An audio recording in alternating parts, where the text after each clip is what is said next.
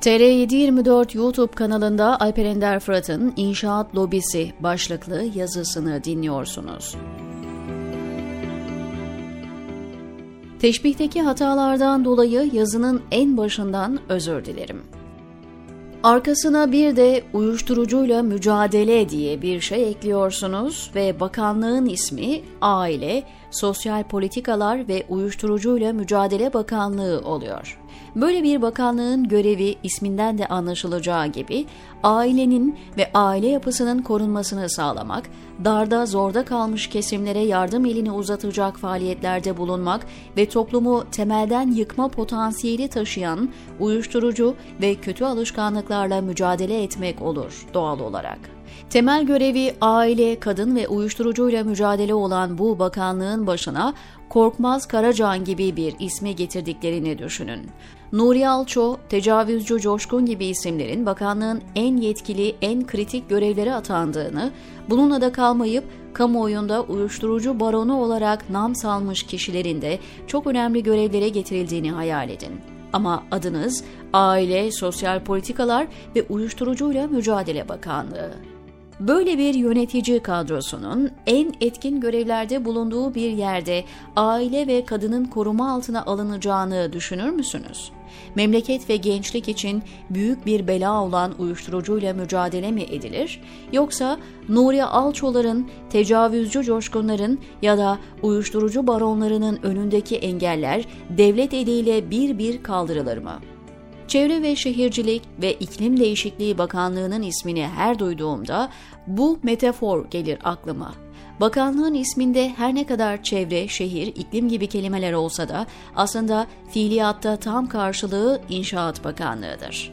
Ne kent kültürü, şehir kimliği umurlarındadır ne de tabiatın hunhar bir katliama maruz kalması. Çevrenin ve iklim değişikliğinin bu bakanlığın içine katılmasının tek bir amacı vardır. O da çevre ve iklim gerekçesiyle inşaatların önüne çıkacak engellerin bertaraf edilmesinden başka bir şey değildir. Bu durum kümesin bütün yetkilerinin tilkinin eline verilmesinden başka bir şey değildir. Söz konusu bakanlık bugüne kadar çevreyi olumsuz etkileyen ya da etkileyeceği tahmin edilen tek bir AKP projesine engel olmuş mudur?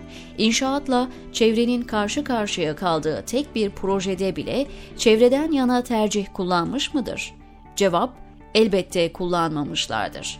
Çevre Şehircilik ve İklim Değişikliği Bakanlığı'nın isminin bile AKP iktidarının bütün zihin haritasını deşifre eden bir tarafı var. Çabuk yoldan zengin olmak isteyenler için inşaat ve imar değişiklikleri petrol kuyusundan farklı değildir ve ülkedeki hiçbir iş, hiçbir yatırım bunun kadar kılçıksız büyük para bırakmaz. Her neyse, aslında bu yazının asıl amacı Çevre ve Şehircilik Bakanlığı'nı konuşmak değildi. Konumuz AKP sonrasında Türkiye'nin nasıl bir yola evrileceği sorusuna cevap aramaktı. AKP aslında çalan ama çalışan bir parti değildi. Çalmak için çalışıyor görünen bir partiydi. Bunu sağlayan en önemli şey de inşaat yapmaktan geçiyordu.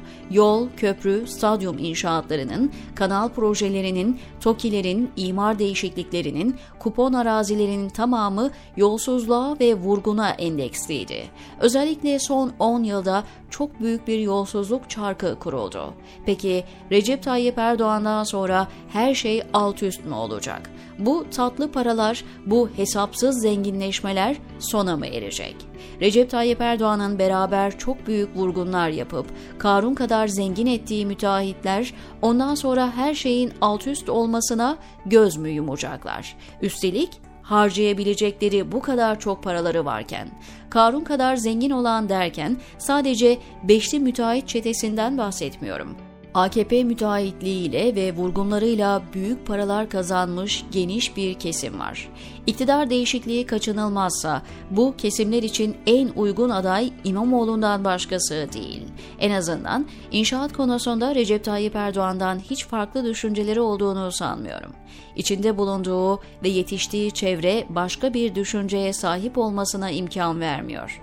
Zaten AKP'ye inşaatçılık ruhunu da İmamoğlu'nun doğup büyüdüğü Doğu Karadeniz vermiyor mu?